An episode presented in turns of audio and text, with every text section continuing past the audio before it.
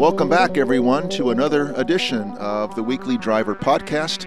My name is James Raia. I'm an automotive columnist for Bay Area News Group, and I edit and publish the website theweeklydriver.com.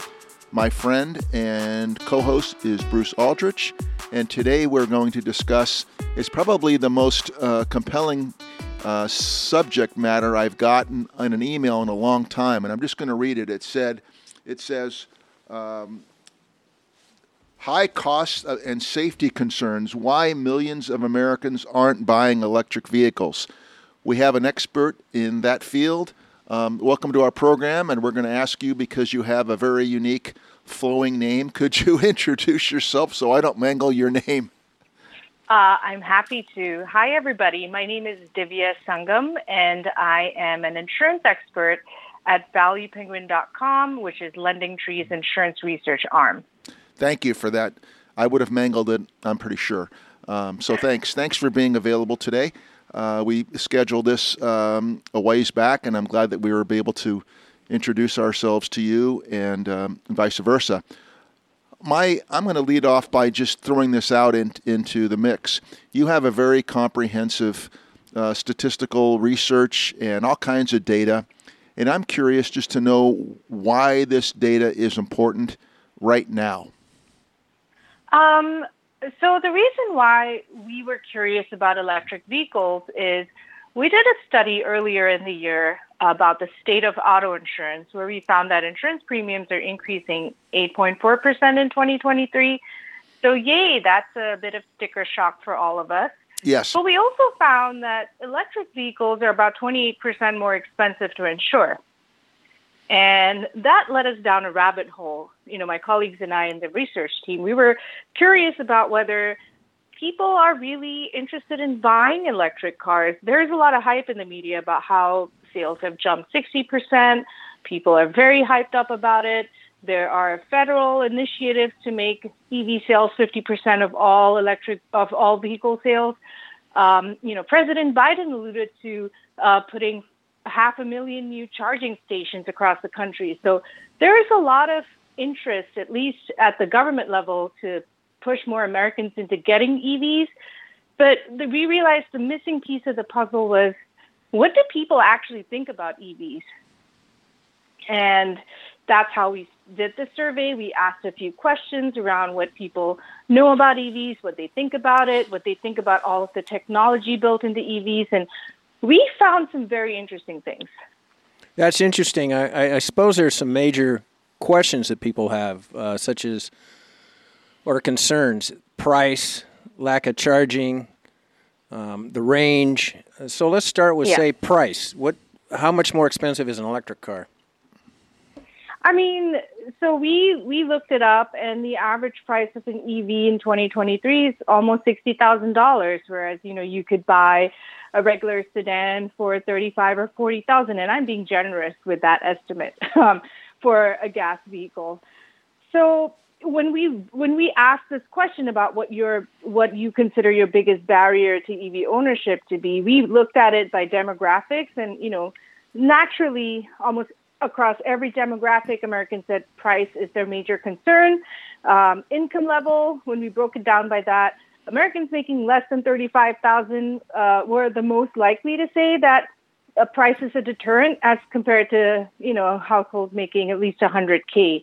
But keep in mind, this is a random sampling across the country. A family making 100K in California may still find it very expensive to get an EV because $100,000 means very different things in different parts of the country. Sure, sure it does. And but say something like lack of charging stations. That that doesn't matter how much you make. Yeah, that's a really good point. I mean, I guess when we ask people, this was, you know, a, a, very common, this is the second most common barrier that people cited, that there is a lack of charging stations.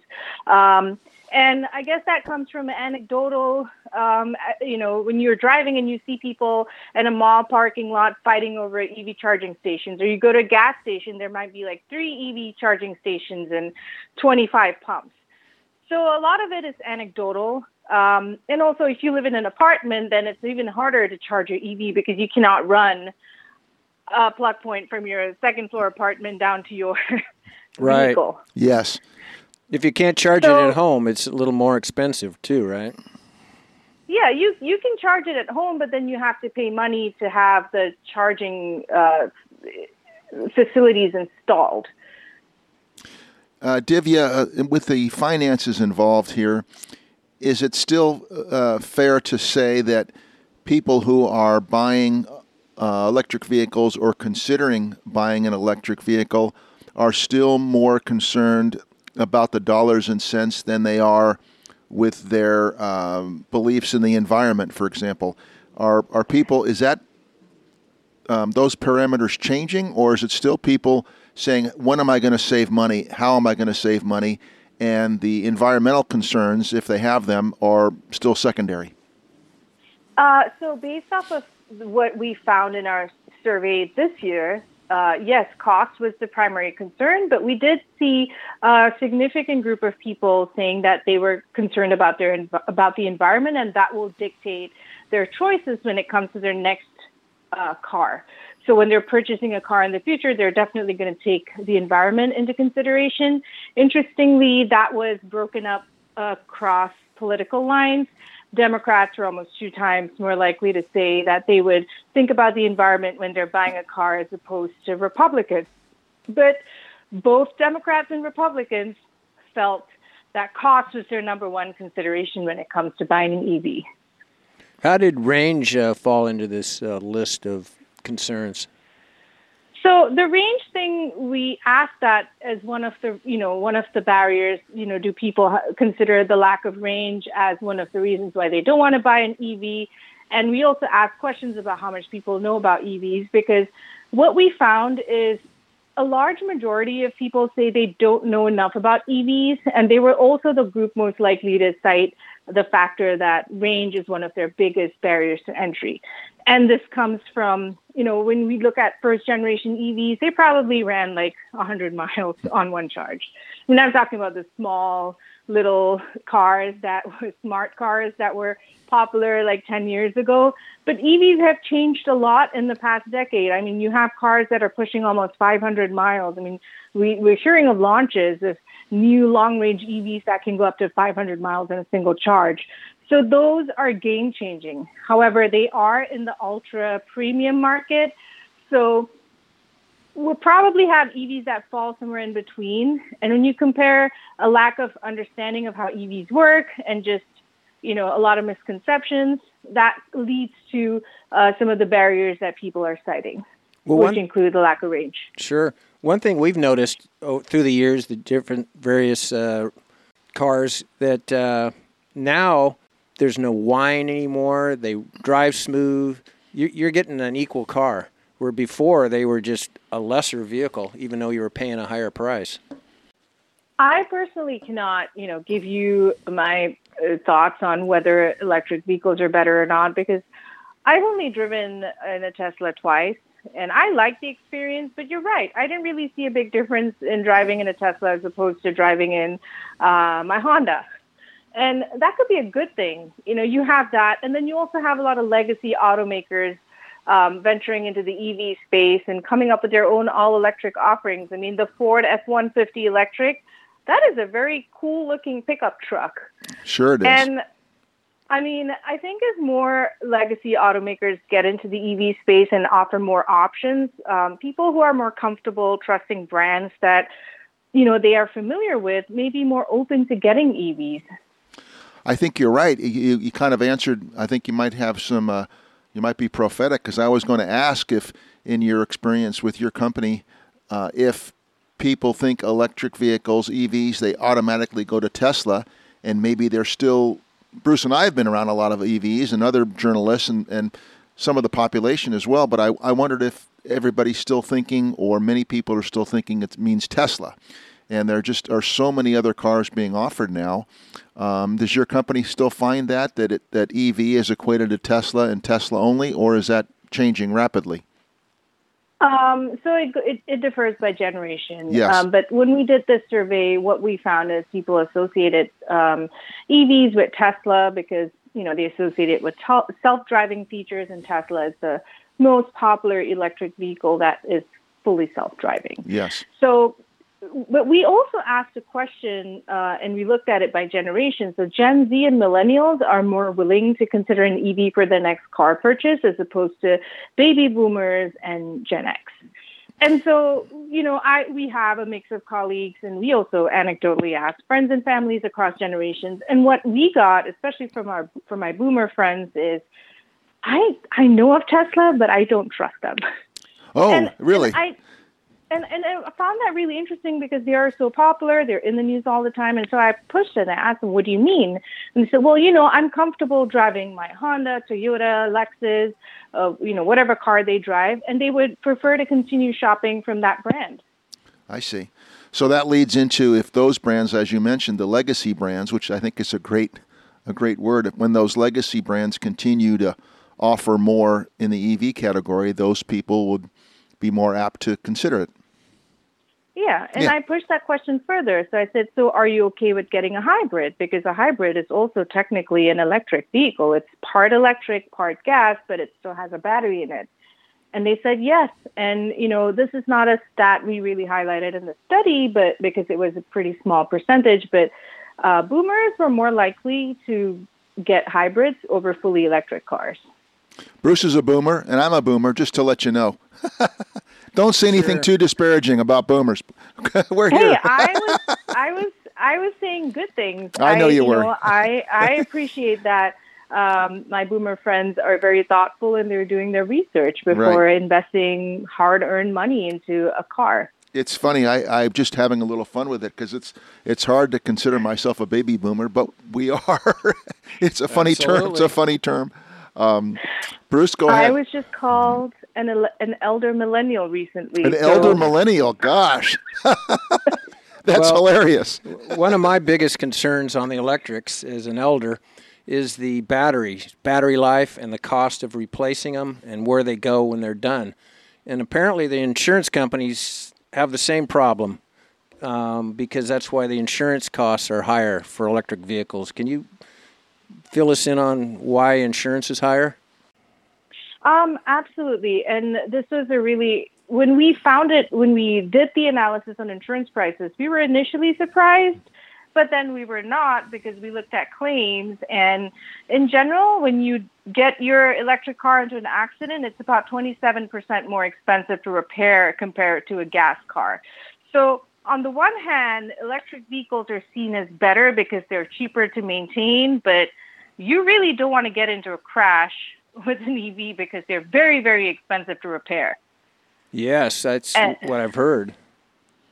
And you brought up a good point about batteries. I mean, yes, a battery is good for 100,000, 200,000 miles, but then replacing it is expensive. Um, you hear stories of batteries catching fire. So that's a really scary risk. I'm sure it's not a common thing. There might be other factors involved, but these are definitely things that people would think about before buying an EV haze that's safe to drive. Um, and a lot of the technology built into EVs are not really regulated at the moment. I mean, the government is trying to regulate it. You know, you hear about uh, all these massive recalls happening for electric vehicles where they have to uh, adjust the self-driving technology or uh, features in the vehicle to make them safer. So at least there's increased oversight, but there are no hard rules yet. Yes, I guess the uh, the auto dismantlers, the wrecking yards too. They they know how to take care of the vehicles we have now, as, as far as taking them apart and getting rid of them, recycling them. But what do you do with EVs and their batteries? I guess that's a problem. There's just a lot of cars, electric cars, just sitting around, not being dismantled or recycled. Agreed. Um, and one thing people don't realize, especially if you're environmentally conscious, is electricity also is generated mostly by fossil fuels, one. And the metals that are mined to make batteries are extremely polluting. So an EV is an interesting alternative to a gasoline car, but it isn't necessarily environmentally friendlier. Right. Um, we're in California. Uh, obviously, we've uh, had our podcast here in Sacramento for five plus years, and I'm, I think these numbers are true that California and Colorado are one, two in EV sales, and mm-hmm. uh, the I think it was 2020. or I'm sorry, 2000 or 2001 when uh, the Prius first entered the market, and everybody thought, well, it looks like it's something that belongs on the moon. It, it's not a very attractive vehicle. And all these years later, whatever it is, 23 years later, uh, all these other companies have come to the surface. Some have disappeared before they've arrived. Uh, and the sales volume in California and Colorado is much higher than the other states, but I think nationally it's only, what, 2 to 3% of all vehicles? Yeah. And this yeah. is a little bit speculative, but what will it take um, with your research to, to have that jump from 3 to 6 or, or 3 to 10 or 3 to 20%? It's going to be, it's going to take a lot of things, if you ask me. One, it needs to be made more affordable. Um, there needs to be more, uh, people need to be educated a little bit more in electric vehicles. They need to know how electric vehicles run. They need to know um, how easy or difficult it is to charge. And they need to understand how much it's going to cost them. Last year, there was a lot of interest in EVs because gas prices went up so much. Um, and well, gas prices have gone down again. So you can't only tie EV sales to gas prices. That's not going to be sustainable in the long term. Mm-hmm. People need to be made aware of other benefits to these vehicles. They come with a lot of safety features built into it. Yes, self driving has a bad rep, but there are technologies, self driving technologies, that actually make it safer to drive, like lane assist, um, blind spot monitors, uh, brake assist. These things actually make it safer to drive. So if, if if there is an increased effort in helping people understand how EVs work, um, giving them the complete picture and how much it's going to cost them, and just making it more accessible, putting more charging stations, providing more tax breaks, making it cheaper to charge your car at a public station because right now it's actually more it's it's almost on par with getting gas. If I if I were in charge, I would hire you to write the script for these companies and their commercials because what you said are four or five, six items right in a row that you're absolutely right. And I don't really see anybody marketing their vehicles uh, that way, or maybe I just haven't. Maybe the commercials and the other marketing materials are out there, but I don't see, I don't see the practicality that you just talked about um, being marketed. I mean, EVs are still very much an aspirational vehicle for many Americans. They're more expensive. And so I believe the marketing of those vehicles also will be very aspirational. It's cool to have an EV. The ads are very flashy. You know, they, you know, when you go to when you go to the showroom to talk about an EV, a lot of conversation is around, you know, all of the exciting features built into it. There will be maybe 10 minutes conversation on how much you can save uh, on maintenance and gas. But the person buying an EV may not wasn't a Honda buyer, but they are now. So your your soccer moms and your families who used to buy a Prius are probably interested in an EVs and in EVs, and I think car manufacturers should take advantage of that and start talking the language that soccer moms and families understand. Good point. The thing that uh, interests me is especially uh, options from like Tesla, their ludicrous model and their oh, the Mercedes, the AMG models, and some of the Audis. It's uh, what it can do on a drag strip. They're exceedingly yeah, I mean, very fast. That's a good selling point. I mean, those are very high end cars. You know, your average American is not going to be thinking about getting those cars. They want a Ford F 150s, they want Honda CRVs, they want Toyotas.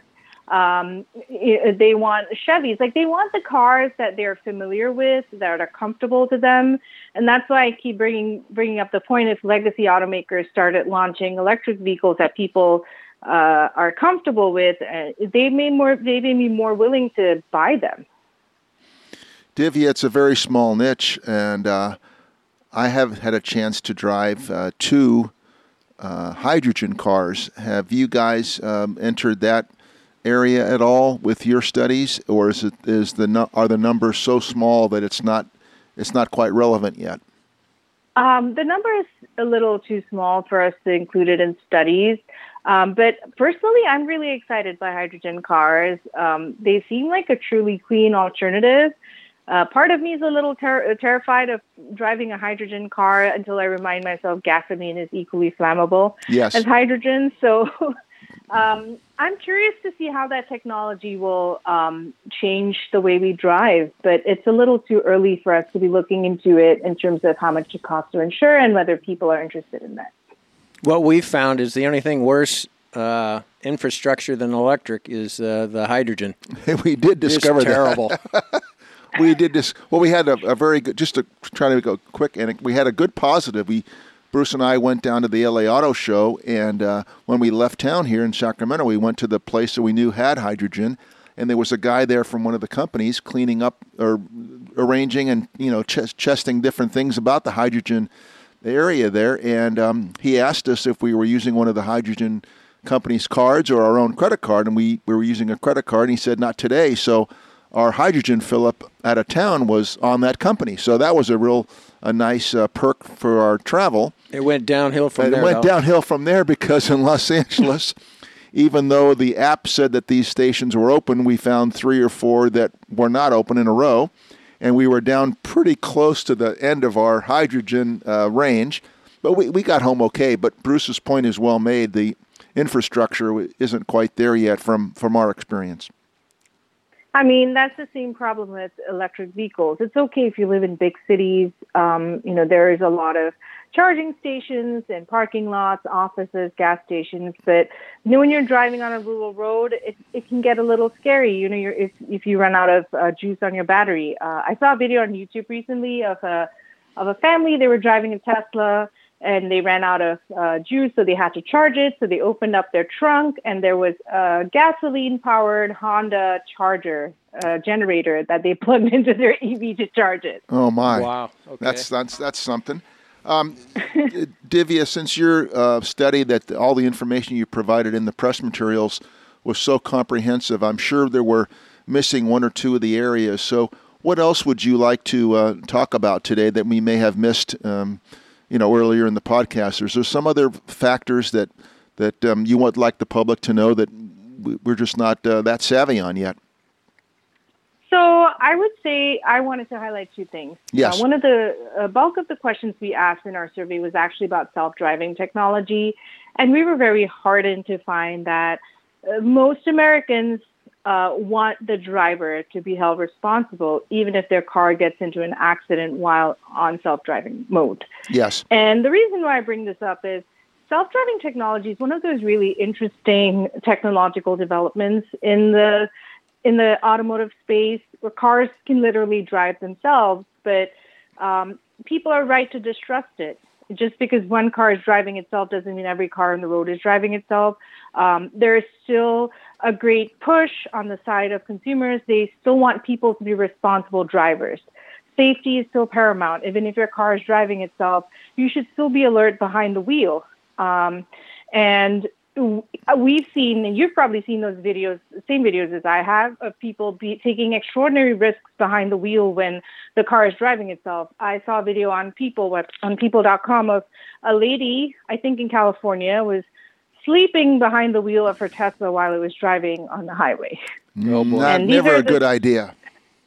It's never a good idea to sleep behind the wheel of any car, let even a self-driving one. Thank you. And that's that's the you know for so for me as a researcher, it was really heartening to hear that a majority of Americans agree with me that there has to be personal accountability, whatever vehicle you drive, whatever technology it has. You still need to be responsible when you're behind the wheel.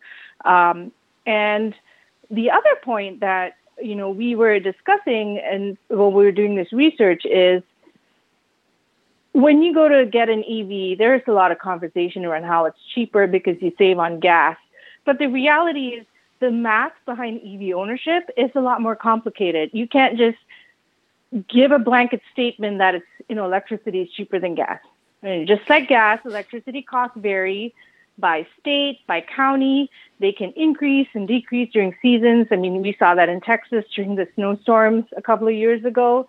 And so when you're doing that math behind EV ownership, you need to figure out how much range your car has, how much it's going to cost to charge your EV, um, and if you're planning to use a public uh, access EV charger, you also need to factor in that those can be almost ex- as expensive as getting gas at the pump.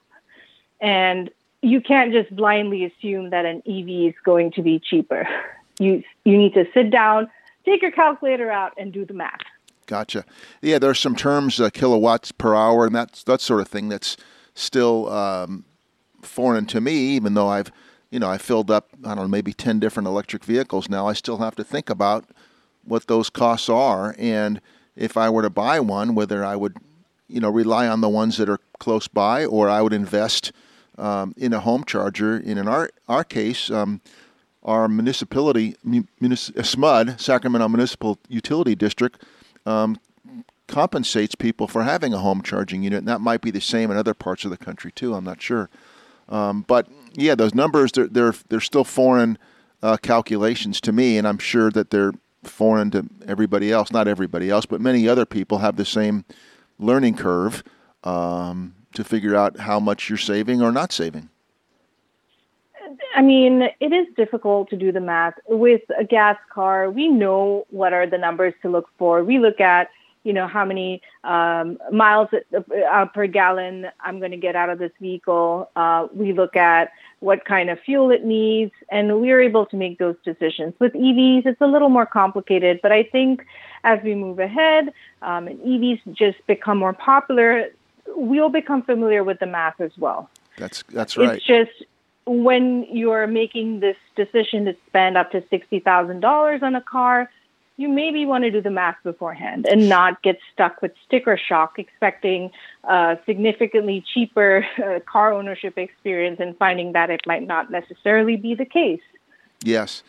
Uh, Divya, thank you. Um, I think that this is a good place to end our episode today, but I wanted to uh, lastly find out since you've given us all the information, uh, all this information for our podcast, people uh, can go to your site, various sites, or let let let us know, um, uh, let our listeners know how they can find out more information uh, and study, you know, study the EV world. What do you recommend? Um, so, if you want to study the EV world, of course, there are lots of amazing publications that cover it.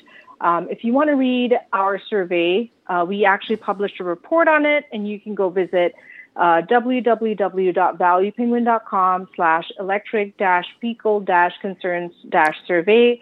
Or you can just go on Google and search Value Penguin Electric Vehicle Concern Survey, and it'll probably be the first result. That, w- that was Value Penguin, I think, if I heard you right. Yes, yeah, Value, value Penguin, like the bird. Like the bird, sure. the wonderful bird, yes. Well, Divya, thank you so much for um, all of your expertise today. We appreciate your time on the Weekly Driver podcast. You covered a lot of bases and uh, filled in a lot of blanks for me, uh, at least. And so, thank you very much for being a guest on the Weekly Driver podcast. Very much appreciate the time today. Thank you so much for having me. Okay, take care. Thank you, Divya. Take Bye care. now. Bye bye.